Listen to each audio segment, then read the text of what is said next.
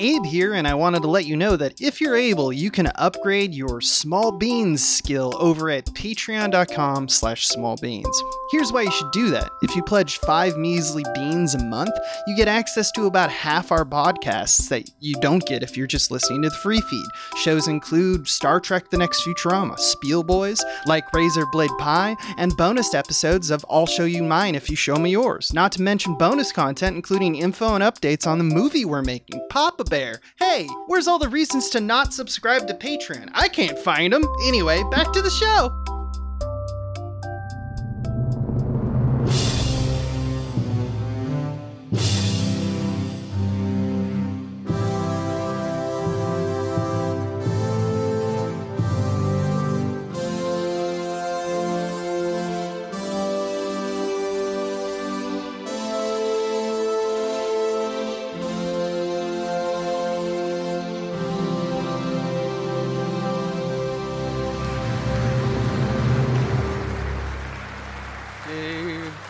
Abe, I got the finky stinkies.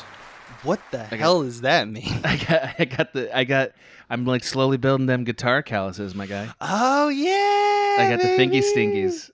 Oh, they stingy. Yeah, yeah, yeah, Your yeah. fingies. My fingies. Oh, wh- what a time to be alive for Isn't Adam it? Ganser trying new hobbies. I sent a guitar pick. Somebody asked if to, uh, who was it?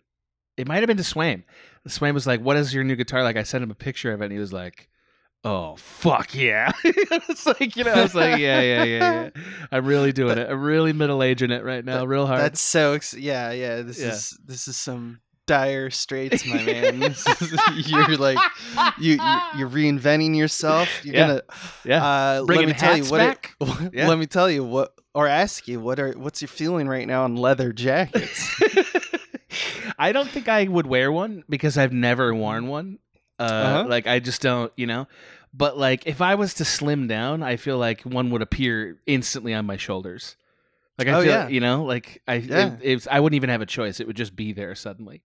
You just be Rebel Ganser, who can play guitar and all the ladies swoon. Yeah, Are you liking baby. this? Are you liking I'm it? loving this. This Yeah. reinvention. Uh, this- yeah, dude. this bizarre like anti Henry Winkler thing that I'm doing? like I'm going the opposite way that he went. so uh, fucking cool. I know. So fucking cool. I thought you'd like it. man. Anyway, Dude. this is a this is director piece theater. This Yes, middle age crisis has not much to do with it. I just needed you all to know that my fingies are stinging. I'm Adam Ganser, and with me is my saturated, just stubby, cal- calloused fingered friend. Yeah, uh, hardened by years of playing cool guitar. So cool. Abe Epperson. Yep. Um, yeah, man, we're guitar playing fools Mhm. and also directors of Yeah, we are. the film medium. Uh, and we talk about movies, usually We do. movies that you wouldn't expect are like, oh wow, some thought went into that. That Mhm. wasn't just fun, that was thoughtful. Or, you know, At if you like that's what we movie hope. stuff. Yeah. That's what we hope. That's what we're here. going for. I'm gonna say something that Abe will not be even a little bit surprised to hear. You ready? Like, Yeah, You ready for up? this? This is the first time I ever watched White House Down. Yeah, you know, Very uh, first time. I, I, I, what'd you think? I mean, honestly, kind of good. Not bad, right? kind of kind no kind of a good movie I- like uh and i i mean instantly could tell the the thing that you're going to talk about it was like oh yeah Mhm. instantly apparent to me uh but i'm not opposed to movies that are overtly templating a good movie i'm not opposed to Yeah, that. that's right. yeah That's right. I think that that's the right opinion about it. I mean, it's like I think some people uh, will feel like basically what I'm talking about today is how the uh, the movie White House Down, starring uh, Channing Tatum and Jamie Foxx yeah and Richard Jenkins and Yeah. yeah James Woods, james woods yep and Jason Clarke and maggie and uh, Maggie Gyllenhaal. gyllenhaal who i love by the way i really like her Mhm. Yeah. Yeah. How that is a uh, Die Hard. It's it's it's Die Hard. I think that that if anyone who follows the White House down trades online, it's a white a, a whitehead down. Oh, yeah. Um, you know they they'll they'll realize something very quickly, which is uh that this is all they this is all that's talked about online about this movie. So I wanted to do a slightly different take, which is not just a plot summary, although we will talk about how they are similar um, in so many ways, like you said, but also that there is a kind of um, strategy to the madness, specifically with like visual camera and such. Love yeah. it. Love it so, So- much. something that you know my internet friends don't necessarily do at the beginning of their arguments, which is define terms. So if I'm going to make the outrageous claim that White House Down is in fact Die Hard, I need to explain. I feel, I or it needs to be agreed, prove that. prove that by starting and asking the question, "What is a Die Hard?" Could spend years on that question. You can spend decades. Yeah. In fact, I I will in this this podcast This is now is- 10 years long. Uh yeah, so if you haven't seen Die Hard, but you probably have, I mean, I don't know how much you're going to get out of the podcast if you haven't, but uh, it's fun to hear us two yuck yucks flapper yappers. yeah. Um, Die Hard is about John McClane. He's a plainclothes, average Joe cop with uh, issues of authority. He's got a strange marriage, and he's got a will to save his family during the course of the movie. And they find themselves locked in a terrorist plot slash heist where they must single handedly infiltrate and destroy all threats, ending in uh, face off with the main villain or head honcho, as it's called in the biz. You like yes, that? that's the that's the main term they put. Usually they'll put it in parentheses in a screenplay. Head Mhm. honcho. So, Yeah. So, but more than just like characters and plot consideration, um, like the original Die Hard, which was directed by the OG John McTiernan. Your lover that you Yes. love. I love him so much. You do.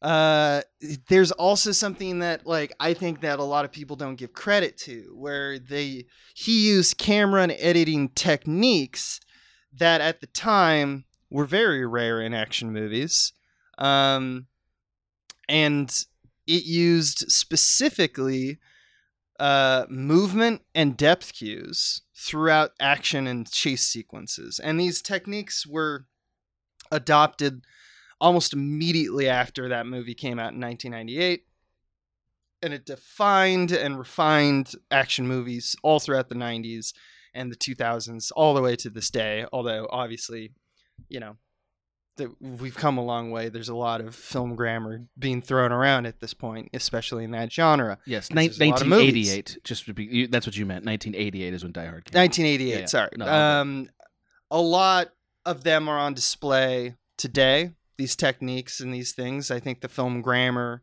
of movies has you know kind of focused on things like movies like die hard and said hey that's a really good idea that's a really fun way to do that now it's not the first movie to do these tricks uh, nor is it the last and it's not necessarily the best but I'd argue it's seminal in the tradition of the modern blockbuster. Oh, And so absolutely. t- Can I just Yeah. briefly say I don't think there's a movie that's been imitated more ever than Die Hard. 2001, maybe. Whoa. Yeah, I mean techniques have been pulled from 2001 a lot. But like Yeah. as a template for a movie, It's Die Hard's It's pretty bankable, important. yeah. Yeah, like we, It's- we're it's like- still making them. Mhm. Anyway. Yeah, yeah. No, it's a it's a good point though. Yeah. Um, and in that, I mean, this the year that White House Down came out, there was another Die Hard that was Olympus Has Fallen, Yes. but that's like pretty trash, and this is like kind of the better one. Yeah, even though it's right. like the, I would argue Safeway Select version of it. Uh, just because it's like kind of, I don't know, it doesn't feel as big, it doesn't feel as spectacular, which is amazing to say. because, I know. because It's in the White House. locking down the White House, and they're launching Uh. missiles from the roof. I don't. I don't know, man. yeah, man. And as I mentioned, the internet loves to talk about this exact argument. It was even marketed as Die Hard in the White House. Like they course knew what did. they Yeah, were yeah. doing. Yeah. And um, there's a whole conversation which you zeroed in on about dressed up remakes and the lack of originality in modern movies. But today I want to talk through why White House Down at times is just as enjoyable as like a Die Hard 1, 2, or 3. Um, and my goal is to point out and kind of dissect what's happening from that camera and editing perspective and how that makes you, the audience member, feel like you're kind of having a great time. Uh, and th- it's just a theory of mine that when you combine these camera and editing uh, tricks, you feel the momentum of, and you feel the space in a way that you start to carry about the care about the people who are walking around. So obviously, it's the scenes are memorable, the characters are bangers.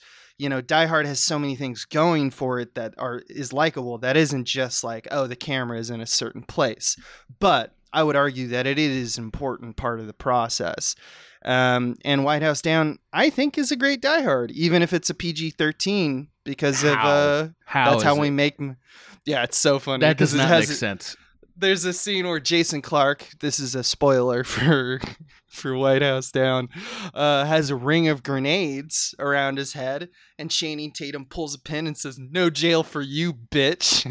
right Loved before it. he explodes. Loved it immediately. Which is like, I was like, this is PG thirteen.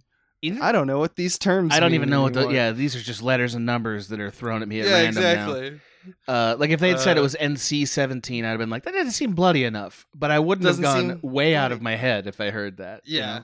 I mean, yeah, yeah. We're one more Total Recall uh, remake from a G-rated Verhoeven film. Can- Can I Um, just make like one other observation? I this movie Yeah, did they- a thing very e- very easily that I think was actually a huge bar to clear, which is proving that Channing Tatum could be a John McClane. right? like, I don't think that was a too slam dunk. handsome. Yeah. and he's like a. He almost feels like a more kin to the Schwarzenegger types. You know, even though he is a comedian and stuff, he's just picturesque body, not an average Joe. I wasn't real sure. Yeah, like so the counterpart movie Olympus Fallen has um the guy from 300 uh Gerard Butler. Gerard Butler in the in the John McClane role.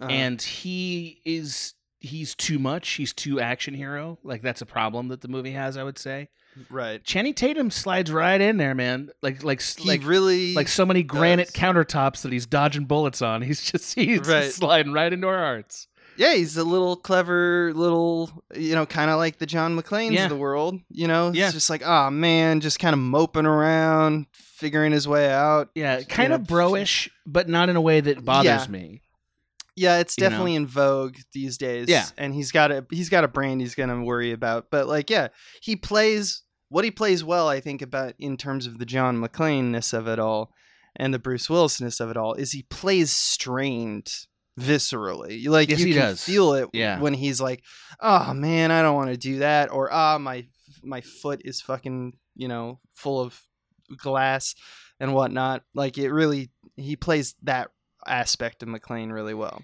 no one's ever Um, gonna have quite the right majust of uh of I mean, of Bruce Willis's like put upon thing that I love so much.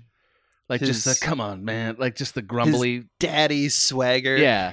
There's right. He's Yeah. like right because he seemed like he was 50 years old, even though he was probably like what 35 when Die Hard was made. yeah, getting too old for Everything. all, this All shit. shit. yeah. all shit. Yeah, I mean that's Bruce Willis's brand. Like even Right. to even when he got even when he uh, has been old as fuck, he, he has always felt like he had senioritis, and Yeah. that was like a thing. Harrison Ford too. It was the '80s. That's true. you I think they were always learning guitar. Just perennially learning guitar. slam dunk. dude. yeah. Uh, so I, I, so as I've mentioned several times that uh, so far I've like taken a look at the White House uh, down uh, what the internet has to say on it, and I want to, I want to read some some uh, things that the uh, the the viewers uh, have and lovers of White House Down have written down on the Wikia. That's right. There's a website for the lore of White House Down. That's- and that's just wonderful. White House Down. Thank you. It's great. I, I want to know the person who created it. I want to know the person who wakes up every day and checks it and makes sure it's still up. And uh, Yeah. the webmaster of the White House Down Wikia, I, please reach out. I would like to be your friend. Meet Abe. Meet me. I hope you like it. I Yeah. hope you like it. I hope you like it. Um, so obviously, there's this is kind of like I'm tongue in cheek because I think if you've seen either or both movies, you'll probably, you know, be able to scan this fairly easily. But I thought it would be funny to kind of show how similar they are. Right. Because sometimes you kind of just let the movie gloss you over and you go, okay, yeah, yeah, I see the similarities structurally and all that. And he's like, no, let's get real specific. All right, let's start with some of the easy shit. The main character is both named John. In fact, White House Down, his name is John Cale. That's an MC and an N away from McClane. I just want, they don't even give a fuck. Did They're you- just like, John, I don't know, fucking McCla- Just really Mc- quickly, McHale. did, did you copy this exactly from the Wikia? Oh, yes, definitely. Yeah, I This love is all that somebody wrote that down. Like, look how fucking simple it is, and just writing down that Yep. phrase. Anyway, please continue. uh they're obviously both everyday cops they jump into action to save others because it's the right thing to do they're both This is off great. duty and in the wrong place at the wrong time they have strained marriages and eventually have a divorce but will do anything to save a family member uh and also children both call uh them by their first name not dad oh my god. they both have scenes about that. They both have obviously trouble with authority, and that's like one of the reasons that they can't advance as a cop. Or in the case of uh, John Cale, uh, it's he can't get into the Secret Service. Uh, both uh, take a severe beating by the revenge-driven terrorist before they win the fight. So they both get their ass kicked. This one's my favorite. Both wear dark gray khakis and bloodstained white Yes. tank tops, but end up in a dirty white shirt at the end of the film. Yeah, that was the thing that seemed like so nakedly transparent what they were it was doing. so yeah. It was like, dude, yeah. you stole the outfit. Come on now. right Anyway, exactly. Yeah. Uh, McClane performs amateur surgery by removing glass from his own wound. Mm. Everyone knows that famous scene. Mhm. Cale in this movie performs amateur surgery by taking glass out of the president's wound. Uh, president played by Jamie Foxx. Uh, toward the end of Die Hard, John McClane only has two bullets left, raising the stakes. There's a little scene where he counts the bullets. In White House Down, John Cale announces he has three bullets left, uh, at literally the same like you know marker in the screenplay, like on the same page. That's unreal. basically, At this point, uh, in Die Hard, John McHale takes a bad guy's walkie-talkie after killing him and uses it to spy on the terrorist. And that's it. Same thing happens in White House Down. Uh, Hans Gruber in Die Hard cowers in fear and pretends to be a hostage in order to not be shot. That's a big uh, beat in Act Three for Die Hard. Um, and he's actually turns out to be the main villain. White House Down, John Cale cowers in fear and pretends to be a hostage in order to not be shot, despite the fact that he's actually a hero. So they do a little swapperoo on you, which I thought was nice. Uh, rarely does this movie do the zigzag kind of thing. They're usually just like, yeah, what did Die Hard do? Yeah, yeah, yeah, yeah. Put that in there. They split one or You two know? things across. Uh, to they they gave a few things to the president too, Mhm. like one or Yeah, two. Yeah. Yeah.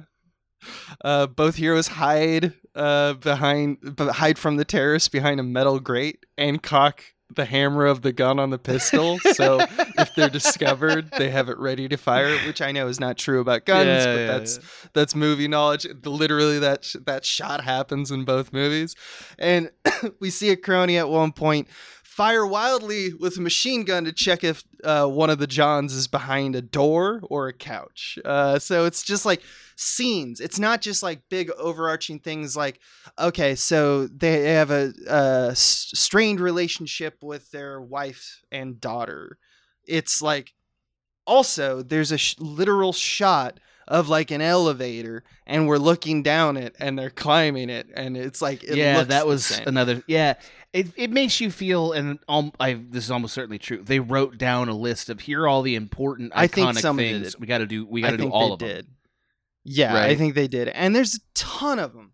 There is even more. I've only read like half of them. Some of them are just a little esoteric and nonsense, you know, but like stuff like they feature a building being blown up as a part of the plot, you know.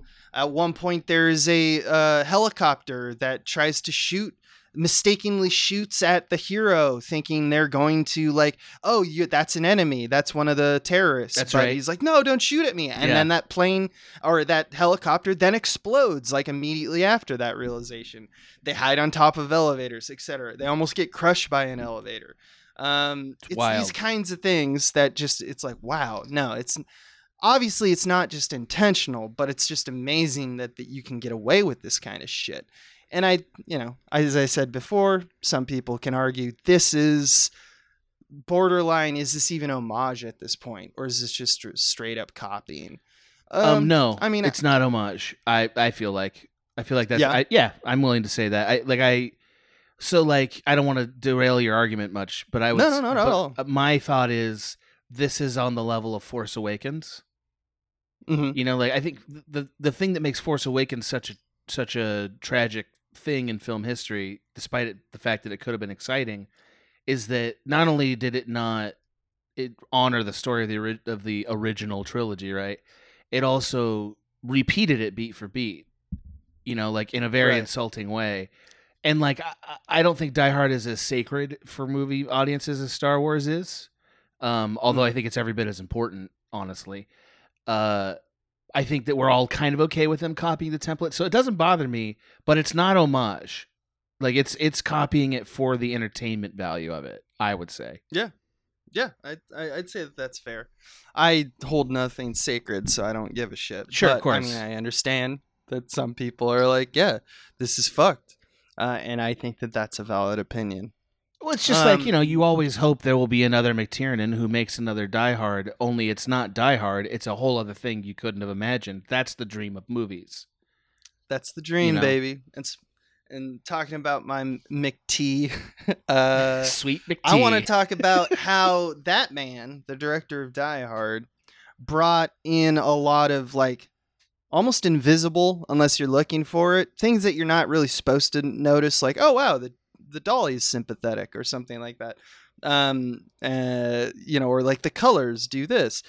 Small invisible things are also prevalent. Roland Emmerich, the director of White House Down, I think has a lot. It's tough to say because I think that he, as a director, even when you look at something like Independence Day uh, or Moonfall, you know, Oh, like yeah. he has these tendencies to do a kind of mimicry of the blockbuster form, which McTiernan was huge in like cre- creating like whether or not he wanted to creating kind of some strategies on how to shoot action sequences or how to keep the momentum and the pacing and the rhythm feel right um, and so i'm going to get into the weeds a little bit about like what mctiernan did during die hard and how it was kind of also mimicked in white house down What's, what's interesting to me is that if I was going to cast any of the blockbuster filmmakers of that time period to Mhm. remake a McTiernan movie, basically, like to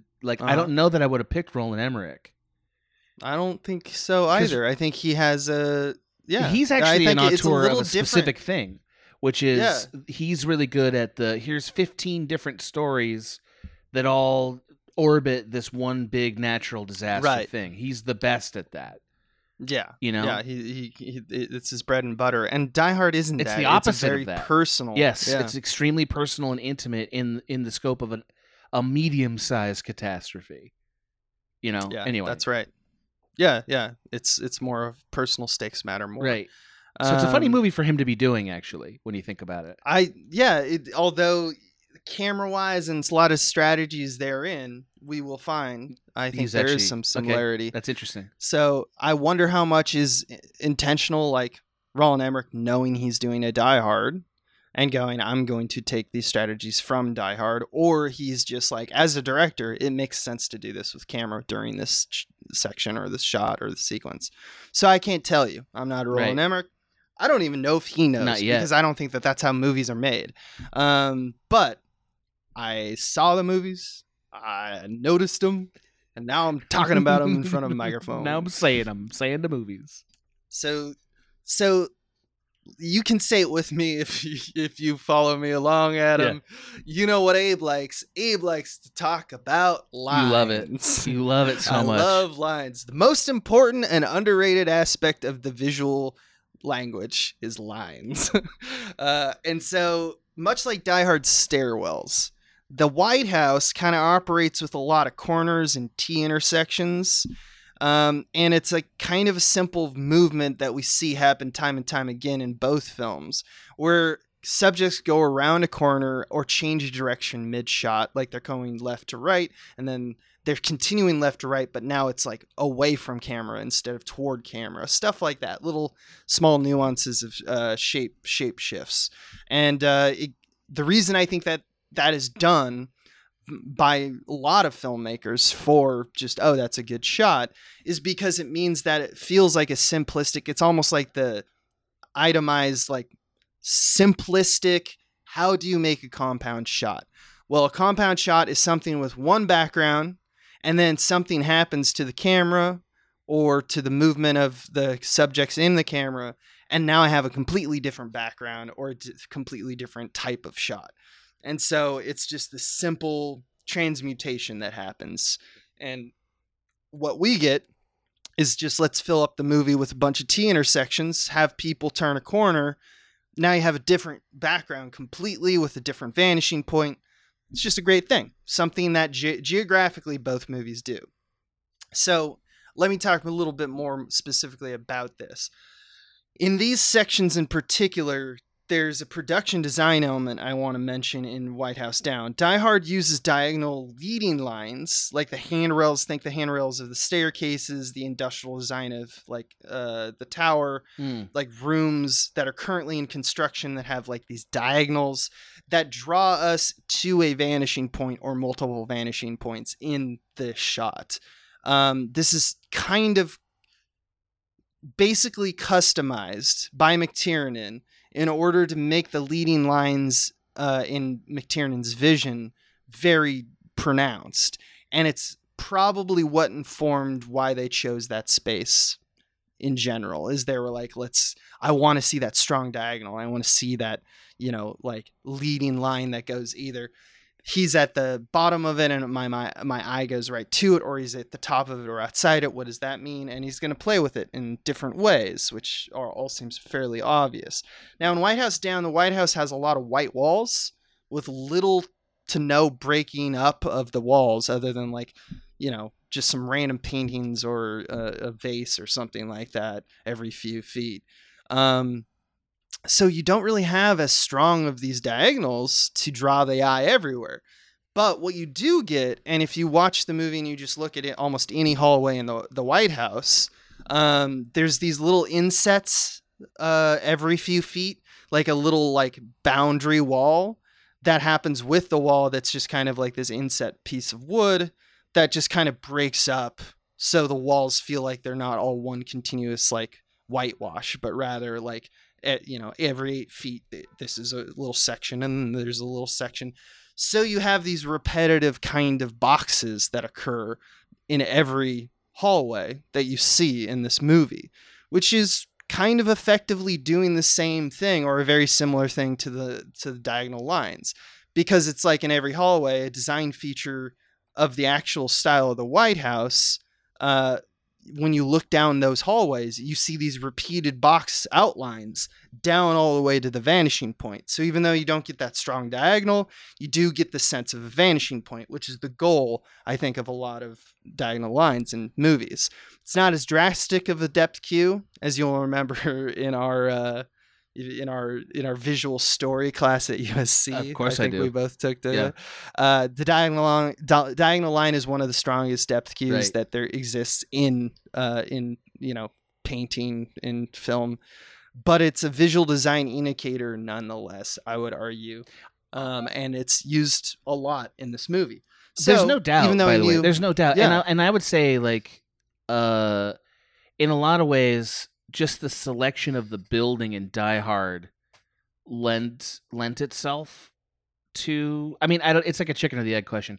Like, is McTiernan interested in the diagonal lines, or did he select this building that sort of had so many modern architecture lines in it, and that led to this right. decision? Was it more of like he wanted to say something about like yeah it's these kinds of towers at the you know like we use a lot of modernist Yeah. or brutalist stuff right now because we go like yeah the open design of like cubicles or you know something like that we have he may have just been making a commentary on like the nakatomi plazas of the world and they just happen to look like that or he could have been like i want to pick a space that specifically like shape is oppressive you know Well, I- I mean, and he certainly succeeds. I think it's interesting that they managed to get so many van- vanishing points in the White House, which, like, despite it being so big and like so many floors and stuff, is a lot of big wide open rooms. Really, you know what I mean? Or rooms that have like. They almost feel like they would belong better in a Wes Anderson movie because there, like, there's lots of like flat, There's- uh, Yeah. like like almost like you're cutting the deep space in half with other doors and stuff. You right know? yeah it's kind of yeah unique and pretty and all this stuff was built by the way because you know you of course. shoot. Yeah, right, right. nothing nothing even looks like the white house and if it did you couldn't shoot there because it's super expensive so they just built it which is kind of impressive and that kind of does explain the Roland Emmerich of yeah, it all that's the money, he's right? exclusive he's so good at studio stuff and that's the le- that's the level of control What, that he has, which is What- why he probably visually designed it that way. what if it was as stupid as like, have we? Do we have a director who can blow up the White House? And they're like, Independence I hope so. I hope so. He's just like, or it's just like the script gets written and then Roland Emmerich just calls the writer someone. He's like, "How'd you get my number?" He's like, "I heard you wrote a, st- I heard you wrote a I page heard you about blowed the up White the House White getting House. blown up." I gotta get in Roland on that. I'm I'm Roland Emmerich. I'm like Batman, but with the White House. gotta blow it and I will be I will be the director. uh yeah, so Roland Emmerich does his thing. And uh so in so let's like you know just run with it. Like uh the the very concept that these leading lines or, or these uh not concentric but repeating kind of squares do the same kind of thing to your eye when you're looking down a hallway with a camera in a random position let's say. Um so this the kind of things that they do with this and there's several different ones but two big buckets that both directors use and the reason they use these d- systems is that they lead your eye to an exit so where John McClane or John Cale is walking around and trying to get away from someone or trying to get to somewhere or avoid someone, it's like almost always in both, which is not true of all blockbusters who use diagonal lines like this. Like it's like this is where you go, my friend. Like if it's almost like a kind of instruction manual for the John McClanes, you know, to be like go to the empty space, go to where the edge is going. Go if you're walking away from camera, go to the vanishing point. If you're walking from the vanishing point, walk toward camera. Um, empty space is your friend. So that's one technique that they use. The other one that they use with these diagonal lines or these van- uh, vanishing points in the same vein is confinement of our John McClane's. Often it's used to show that he's stuck. This will be done by literally boxing him in. Just think of in Die Hard the vent shot Right. or the elevator sequences where John McClane is literally in the middle of all these lines that lead to the vanishing point and we look straight down them. What does that remind you of? Well, it reminds you of confinement because he's got all these squares that are literally oppressively upon him. I mean, that one is uh, uh, spe- specifically obvious because the vent is literally right there. So it's like a wider angle shot and it kind of allows that to happen. But it's the same technique. It's the same idea of if you put them inside the boxes or the diagonal lines, now you basically have a little prison. So it's where are you going and also how uh, how the space can be oppressive. That's what that's why people are like, "Oh yeah, diagonal lines, that's a good idea." That's why directors like lines is does stuff like that. Um, let's talk a little bit about screen direction because I kind of want to talk about one of the bigger aspects about both movies is I think that a reason why it feels like these feel like fun blockbusters as opposed to stale or boring bo- blockbusters is because the momentum and the rhythm and the pacing of the film.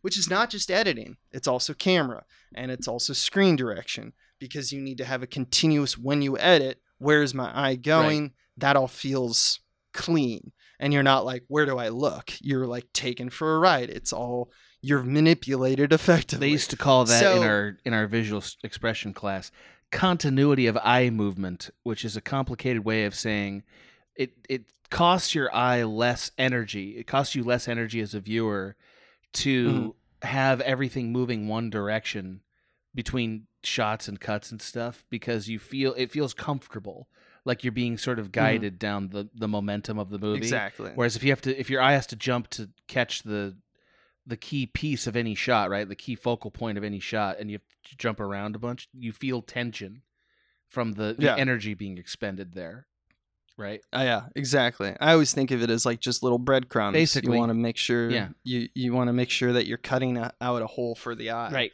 Um, in whatever you're doing, whatever distracts the eye, because because you can you can have perfect screen direction, but then the second that you have a bright light in one of your shots on the other side of the screen, now everyone because we're simple fucking monkeys, we just go, oh, bright light, you know, and so now you've fucked your continuity. So it's also not just what you're doing and how you're leading the eye, but what you're not doing and how, how you're not making distractions. Um, and I want to point out one thing in about screen direction that I thought that was pretty effectively uh, done in White House Down, which is that in the first like initial assault, there's a sequence where like Jason Clarke, who's not, who's like the, you know, he's like the Carl character essentially of Die Hard. Carl. He's the right hand man of the Hans Gruber, basically.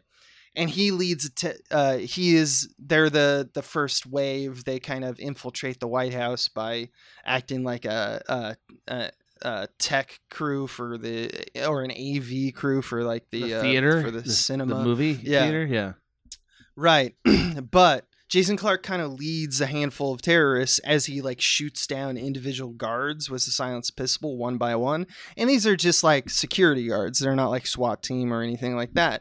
And this sequence features right to left or left to right depending on the action because it's like okay, there's a guard there, there's a guard there. So screen direction does flip around, but everything pushes you towards camera and it usually does it while while it dollies back sympathetically, which is something I'll talk about a little bit later. But the idea is that the world collectively in the edited sequence is opening up for them room by room. They're always coming at camera, which is much how the same sequence was filmed with Hans Gruber's initial assault. They break through the front and walk toward the camera as they reach the top floor. It's a nice way of showing like their control of the space. It's cool shots because you have these like low angle dollies Yep. while they're walking at camera. They look in control, they look powerful, and it's almost like they there's things behind you, the audience member who's the camera at this point, who are like, I don't know what's be- I don't know what we're gonna um see next, but they aren't afraid of it. And it's this kind of simple kind of system that really is obeying simple screen direction. Coming at camera versus, you know, if they he, he just threw one shot where they're walking away from camera, It would have fuck fucked your it brain up, yeah. up.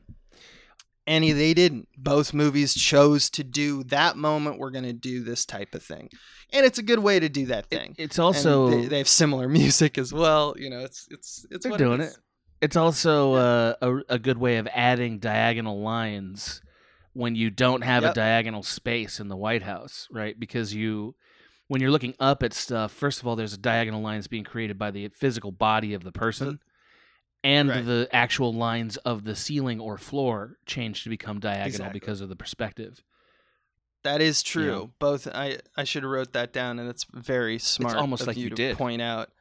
Uh, I, I didn't write the including not. you just lied a little bit. when you watch movies. If if you just lied, uh, if you watch movies, most movies don't involve the ceilings.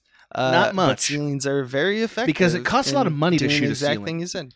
Yeah, and it's hard. You got a boom pole over there. And well stuff. there's that Yeah. and also mo- i mean like if we're being frank and this is like a quick detour most movies are shot on a soundstage right like most Mhm. movies are not shot on location they're shot on a soundstage and a soundstage don't they don't have ceilings you have to physically Right. build the ceiling if you want to see it so like they choose to avoid ceilings so that they don't have to build it You know, um, this movie decided we are going to build the ceilings and see them often, uh, which I would say was a good decision. But maybe even just for the purpose of the diagonal lines, who can say? Who can say? And speaking about things that you see in uh, camera and what what you see and what you don't, I think a, a big thing that a lot of these two movies usually live and die in. Whereas I'd say a blockbuster movie is like a Michael Bay movie. I mean, he does his share of telephoto lenses, but these a Die Hard truly lives in the mid-range telephoto, um, and it's more of like you know A 50. is that what does that mean? Is that a fifty? Is that a seventy or whatever? It's more than anything that Die Hard chose to avoid wide lenses in very particular cases. There's some close-ups that are wide, you know, um, like the one I mentioned of McClane in the vent, um, have a few laughs, but for the most part, he wanted the world to feel again oppressive against the character. And if you're not in a small space, it's kind of hard to do that if you're on a wide lens because you just feel the background uh, expansively. So you reverse that by truncating the background and compressing the space. And that's just a natural effect of choosing a longer lens set. The simplest way to do that is to live on something like a 50 instead of a 35. Um, so while he can't be super telephoto like an 80 millimeter or 100 millimeter, because then you get no sense of geography, um, you just get the sense of like a small wall behind the character. Uh, a small piece of the wall, and which is no good for these kinds of movies. I mean, sometimes you get a uh, you know close up like that might have been shot on an 80 or whatever, but when we're using when I'm talking about the two shots or the shots of them traversing the spaces, um, there's nothing like that. There's no super telephoto. There's no wides, and I think the key here is that both of the movies were like, let's avoid wi- wider lengths like the 20s to 35s. Which, if you look at other blockbusters that That's are very action rare. movies, Very rare. They it's like Ridley Scott, like um, Michael Bay, even even though he loves to have that mid range telephoto whipping around, circling around everyone, like they will use wide all the time because it, every move is more drastic, more Yeah. visual real Adds to drama. It Yeah. adds it adds to just the drasticness of like oh the fr- like when he swings that sword and you're on a wider lens that sword feels co- like it moves coloss- colossally through all the frame where if you were to put on a different lens that were tighter it would just whip through the frame and you'd be like oh that wasn't that crazy move but it just it feels bigger so um they did not do that and i think that that's an interesting aspect. It is interesting because, like, the other advantage to wide angle lenses, a thing I love, I shoot in a wide angle lenses all the time, is that it gives you more room to physically work in. Yeah. Because you don't have to be as far away from the subject. To film an action movie in a mid length lens, like a 50, means I have to maintain a much larger distance from the subject to film it, hmm which means I just don't have as much range of motion in my set as I would if I was on a 25 or a Right. 15 or whatever, you know? and it, but you can build these sets like Exactly. So did. that's the choice. They're Yeah. building sets to accommodate that, which is interesting. if you remember us talking about uh, the 30 Days of Night uh, podcast uh, or the director piece theater on that, we talked about a lot of like distance from wall for lighting considerations. So it's not just so we're talking. He's now having to fight a battle on two fronts. The director, that is, because they have they're now forced themselves to back away from the subject, but they also still have to maintain that the subject is not against walls because that would look bad from a lighting perspective. In other words, they've doubled the amount of space that if they were to use something like a 25 millimeter lens, they w- it would be a lot easier to accomplish in a smaller space, like you mentioned. It would be physically impossible to get the angles a lot of they're spaces. getting Yeah. in the actual White House. Oh, for sure. Yeah, with like The actual White House is way smaller. Yeah, That's it right. It would have to be.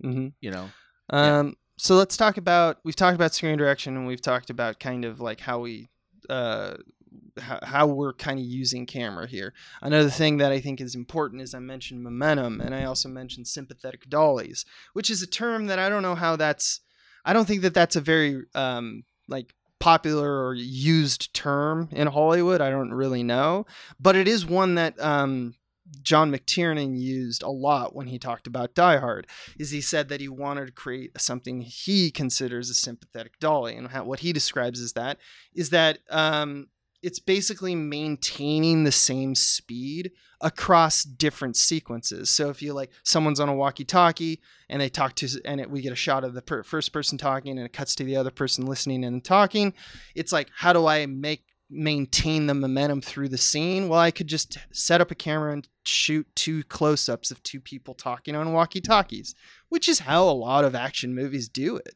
Um, but that's not how McTiernan and in this film Roland Emmerich does it. What he does is he tries to use like a little creep, not too fast, not too slow, just enough to move the background.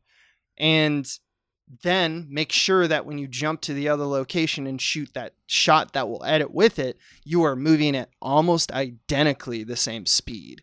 And you need to dial it in because once again, he's fighting that telephoto lens you feel dollies less the longer the lens is because the feeling that dollies give you comes from this aspect of visual design called parallax the idea that uh, things behind the subject and in front of the subject move at different speeds um, that gives you the sense of depth and if you're on a telephoto, more telephoto lens, you are destroying those depth cues because that parallax is not felt at all. So if you're on a 50 and you want to do the sympathetic dolly, you're probably moving like, you know, 15 feet, 20 feet, and it only feels like you've moved six feet.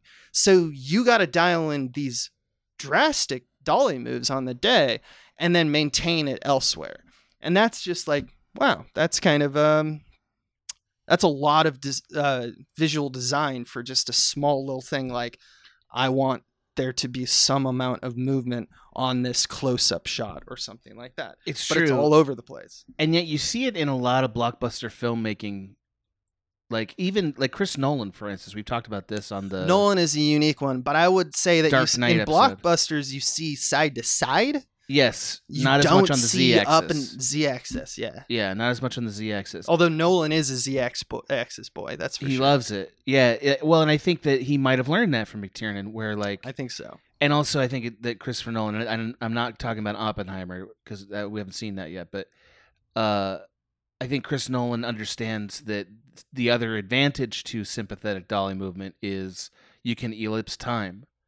Yep. You can you can cut out everything you don't want from one shot to the other, even lines or reactions or whatever, uh, because the the continuity of motion between the two shots makes it feel like it was intentional, That's right. and, Yeah, and it and eliminates the bump there. You know, Yeah, and it makes you feel like because Dolly just has like the the idea of a dolly or a creep toward or away from a subject adds this kind of cinematic presence. It adds this feeling of emotion, uh, Right. This and and so he's taking advantage of that.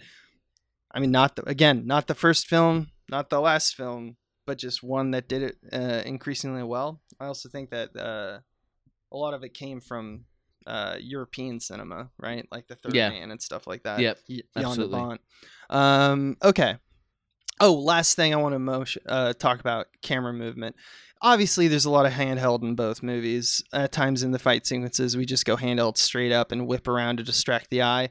Simple film grammar and on display in both movies. That's not irregular. You know, you watch your, your G.I. Joe retributions and you're going to get handheld because, you know, of what Greengrass did or yeah, it was Greengrass, right? Who really brought it in with the Bourne Identity, the Yeah, Bourne Ultimatums, that's or that's whatever. The, that's the most of it. They talk about that one. Is we talk about the editing being all fucked, but like yeah, it was a thing at the. It, it's definitely more of a thing now, and in the late 2000s, early 2010s, where it's just like handheld, just do handheld. You know, like uh, even the James Bonds did it. You know, like Casino Royale, all the way till uh, I don't know Skyfall. I want to say um, it was just how you did action sequences. That was that's Die Hard. That is literally Die Hard. Well, and it's Uh, such a useful piece to Yeah. like the the nice thing about it is, and I don't know exactly if this is why McTiernan did it, but like handheld fight stuff, uh, it, it just makes it so much easier to put all the pieces of a fight together without a bad stunt or a bad sh- gun or a bad kick or a like so, like if you watch old 80s movies there's always something lame in a fight scene that that would have been fixed if they'd had a handheld shot so that we Yeah. wouldn't have had to look at how bad the fighting was or whatever Yeah. you know and then of course it went too far in movies like bourne ultimatum where the movement is substituting for the fight and it's like no no no let me see the fucking fight please And there's a um there's a great uh every frame of painting video essay if you haven't seen that video series that's you the know jackie chan one? The Jackie Chan one saying Yeah. like using a wider angle.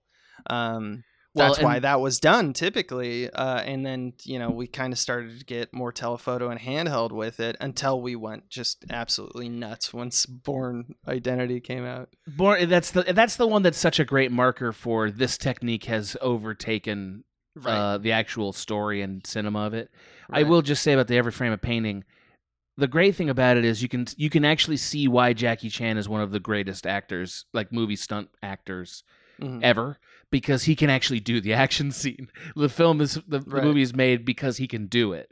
Nobody else can do it. You know what I mean? And Yeah. this is like a, a smart way of uh, a smart film grammar thing that's become commonplace to fix that problem. And that's why you still see it used today because as our, you know, aging superheroes uh, occur, you know, you have your Harrison's Ford and I mean, my they God, still have yeah. to jump through these hoops. It's like, yeah, you can put you you want to rely on like stunt people to take care of this problem and you, but you can only do that so much. So you do notice telephoto and cut cut cut cut cut and, you know, handheld stuff in those movies because it's just a very effective way to get around the fact that your leading man can't like jump over a fence you know? Like that's a hard thing for a human to do so why are we expecting that like a 7 year old man can do it? Um but Jackie Chan could but that we digress That's the thing about right. That's what makes him so incredible. Is that he can that's what do it. makes it incredible and that's why he can exist in the wide shot because he can do it uh, Right. most of the time we don't do that as much uh, at least not that wide because it's not like these people are superheroes jackie chan just happened to be one um, okay last one i want to kind of talk about is just while we're talking about the visual spectra lighting and color obviously is something that both films are going to be using in spades because it's a basic way how to distract your eye. Even dramas do this. You know, you watch like There Will Be Blood, and it's just a matter of like, oh, there's a sequence where Kieran uh, Hinds is like just appears out of nowhere, and all our eyes get drawn to him. Why? Just because simple color and light. Um, in both White House Down and Die Hard, once the attack starts, all these silent alarms start going off, and we get these like uh, you know, swirling kind of light fixtures and flashing lights in most of these hallways. And it kind of adds to disaster effect. I think that that's something that Roland Emmerich just throws in every single one of his movies, like we're sinking on a ship or, you know, like, you know, the meteor is coming or whatnot. And it's a nice touch.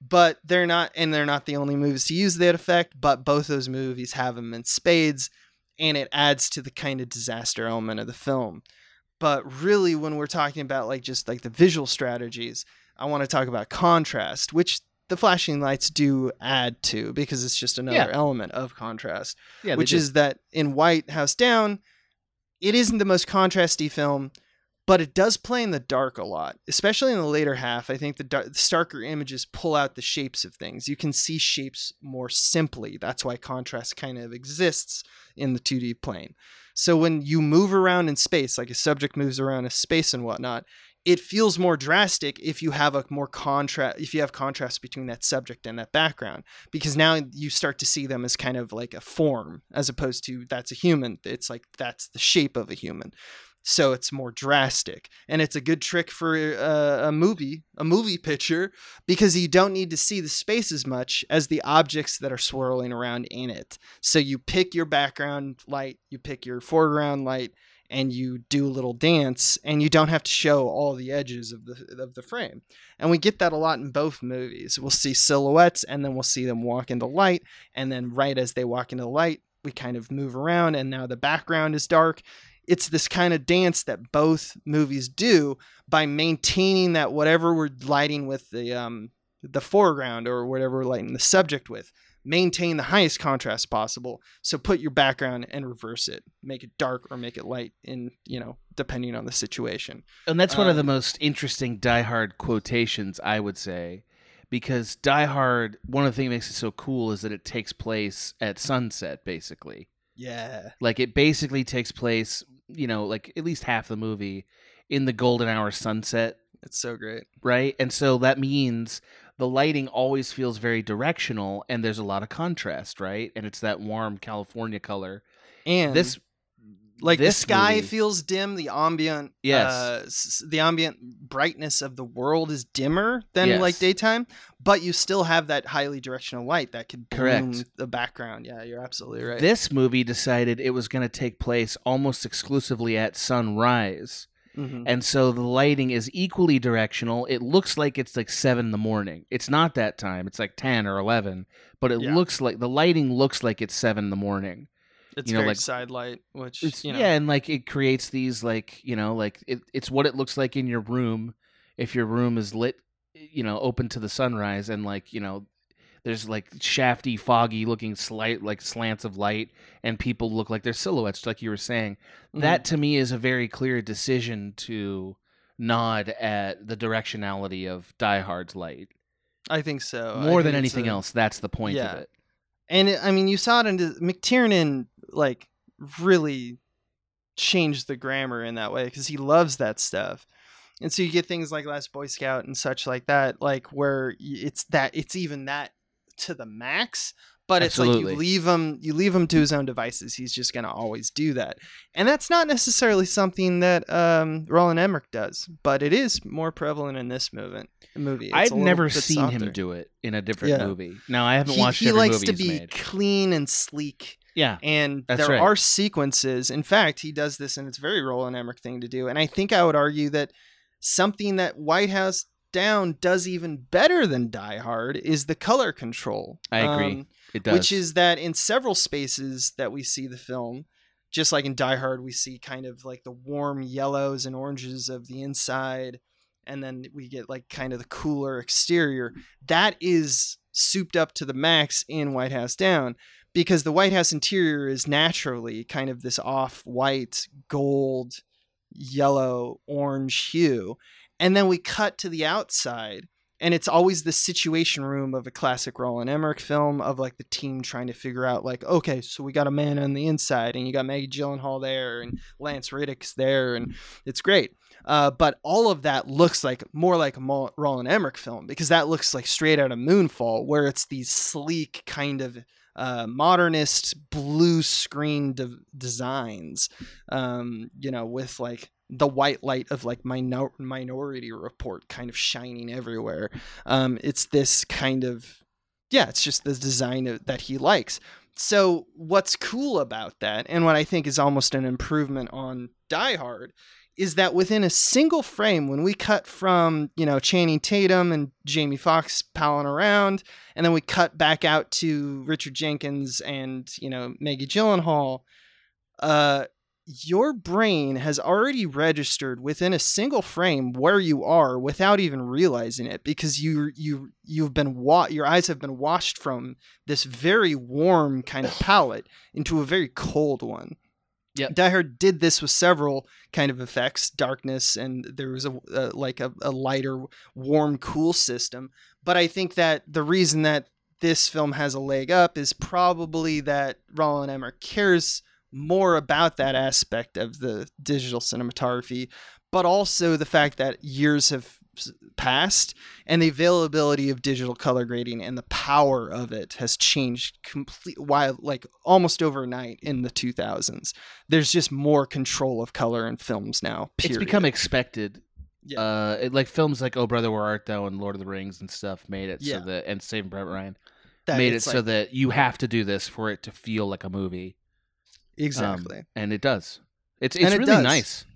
It, it's it's nice that we live in that stage where it's like it's just another trick that we use that we can hack the brain of audiences to be like all right so now you you feel like this next thing feels right that we're cutting to this shot now uh sometimes it can be hacky where it's like oh they didn't focus on the plot or you know they they they a lot of directors can get away with all these buzz, uh, you know, buzzes and whistles and be like, "Up, distracted you, got you, Yeah. you bitch." But like, it's also can be a very effective tool that, when used, it's just a lot of fun. And I think that's basically kind of the end of my rant. Die Hard is great because so so many scenes and characters make the whole thing memorable. I know I didn't talk a, lot about that, but I mean the great dialogue, the peak performances, it's all there for you to see. It's why we all like Die Hard, and all that shit feels like lightning in a bottle to me a little bit because that's just a, a gifted cast and crew with a great story. But what isn't lightning in a bottle is something that I feel near and dear to this podcast and to my opinion on when you go and watch movies is that the craft deployed by the craftspeople who made the film camera, staging, lighting, editing this shit is instrumental in you as the audience's takeaway of the pacing, the rhythm, and just visually enjoying the movie. So it's not just like, oh, that line was killer. It's also setting you up to be like, I'm ready for a killer line. I think that they have that kind of elegant dance and it plays together well. Because you can have the greatest line in a movie and it's still like not really hit comedically. We've seen this time and time again all the time. if you're not priming your audience to be along for the ride. And this is something that like it's textbook. Die Hard does it so well, and honestly, White House Down does it too. Uh, I think it's kind of a lost art, to be honest with you.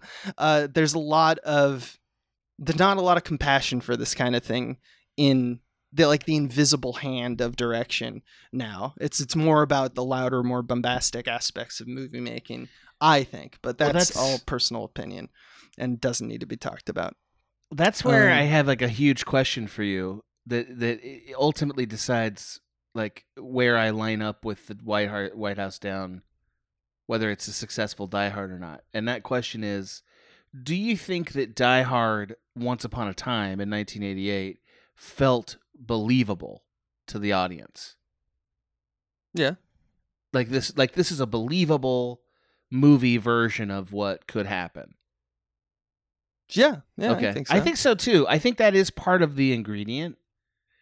This doesn't feel like that, Hmm. right? Like it never feels like, oh my god, this is what it would be like if they really locked down the White House. It feels very bombastic, even though oh it's yeah, contained the stakes the are minute. insane. Yeah, it's it's an insane movie, that's for sure. That's the tricky thing about it is, even though it wants to be a Die Hard, it also wants to be like, and it's the fucking White House, and it's the that Super Bowl, yeah. right that part of it is the thing that like on a premise level robs it of the most successful diehardness it could have had Mhm. right and i know that's like but adam that's why it got greenlit i i completely agree and it's a good movie i think it's fun but like the thing that made die hard so good is the everydayness of it it once upon a time felt actually very uh exciting because it was like this is a thing that could happen to a real guy a real guy gets put in this situation Right. you know that seems stupid now when you watch it but that is how it felt i think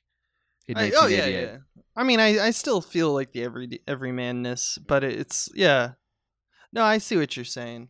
I don't think I'm not here to argue that White House Down will is an instant classic. no like no it's not Die quite Hard. yeah not quite i want But- it to be though i liked it I liked it, and it's Yeah. because I think it does some things that show off that language part of cinema, not just you know the the good quips that Channing Tatum does and Jamie Foxx does.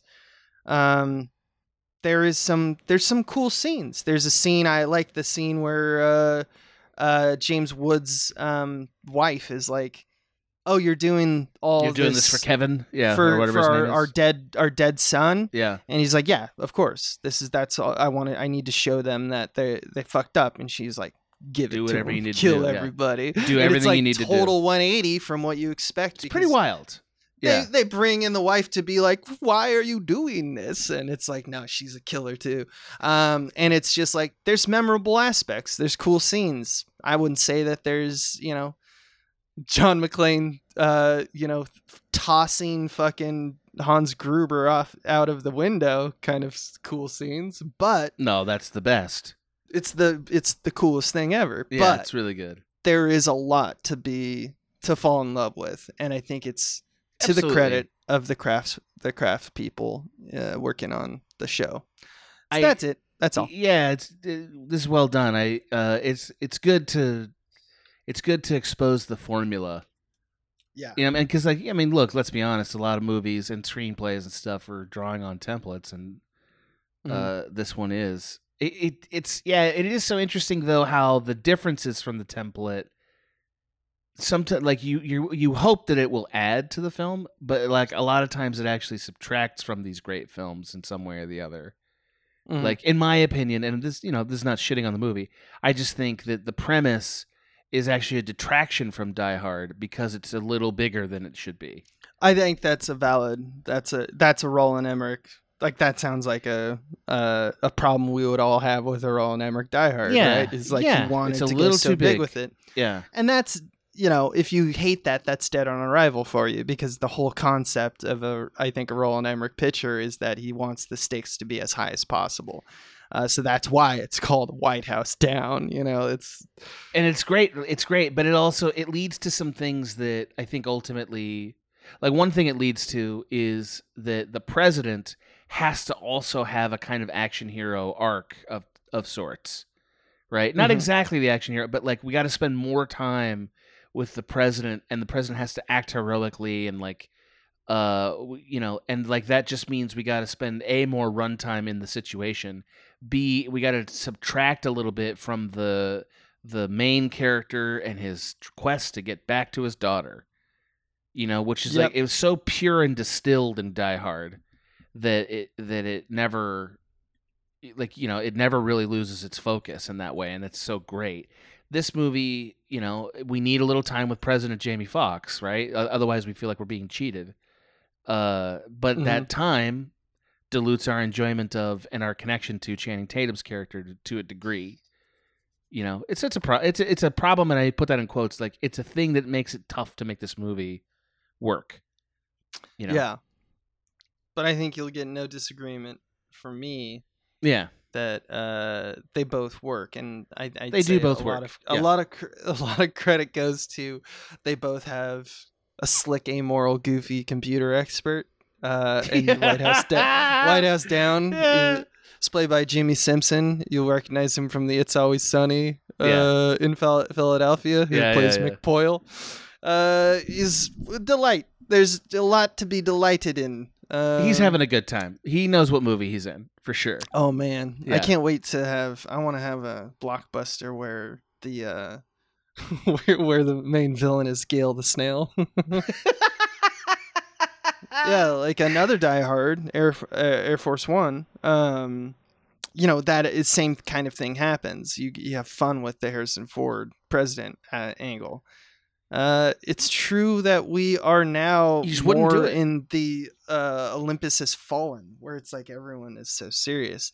Uh, I mean, I can, I think, I don't always want to point to 9/11, but you know, I don't want to it's say there. yeah, yeah, yeah. but it's there. But it's also true that the 2000s, like the grittiness, got to us, you know. And this is uh, that's why you know James Bonds were gritty. That's why Batman was even grittier.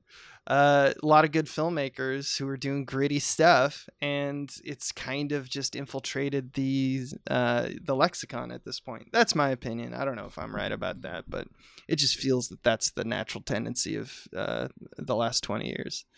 Um, It's true. but there you go. it's true. There you go. I could imagine a, a world 30 years from now that's that's doing sort of the anti White House down. I mean, well, I, Mhm. let, let's. I who knows how life will go. Let's suppose we have things go better. In like And then it's all years. and we're doing a White House and down, but lollipops and And or we're- just we should we need to go back to like the 1960s where everything was like a musical, man. just you don't want that. the- Musicals are the worst. don't tell me what I want. You don't want it. I know you don't want it. You're just now. You're just now. You're just being a ghoul. I'm not a ghoul. You're a ghoul. You're a ghoul. Here's a song about it. You're a ghoul. Uh, hey man, you're getting more musical. That, Yeah, these- yeah, yeah. These guitar This- lessons have really been paying off. yeah. I don't have a callus on my soul. That's what I can tell you. You know. like, Yeah. So cool. yeah. I wish I said that. I'm gonna take that and use it. Just lie one more time. Just lie one more time. All right, that's it. Uh, let's wrap it up. let's wrap. Up. I thought we did. up. I thought we could have cut any of these. I thought the show was over eight different times already. It's probably true. Yeah. Um, this is probably coming out. Uh, let's say it comes out on Friday, twenty first Okay. of July.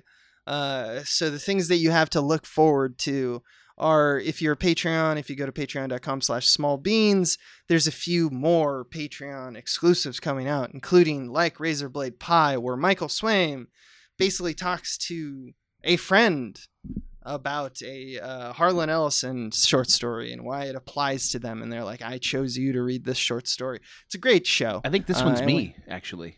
I think It is. I think- yeah. It's an Adam episode, so I'm looking forward to hearing that one. Um, we also got an Escape from the Multicurse coming up in a week. Uh, feature talking about Last Action Hero with these two guys and Michael Swaim. Uh, and we also got by to end the month we're gonna fall we're gonna end with uh, Kings of the King episode on Cujo. Oh, We've been looking forward to that one. That's the one with the dog. Uh, that's it. That's it. Go uh, patreon.com slash small beans. Give some scratch, and you can get access to basically half our catalog. There's other shows like uh, Star Trek: The Next Futurama and Spiel Boys, which are collaborations with the Gamefully Unemployed Boys.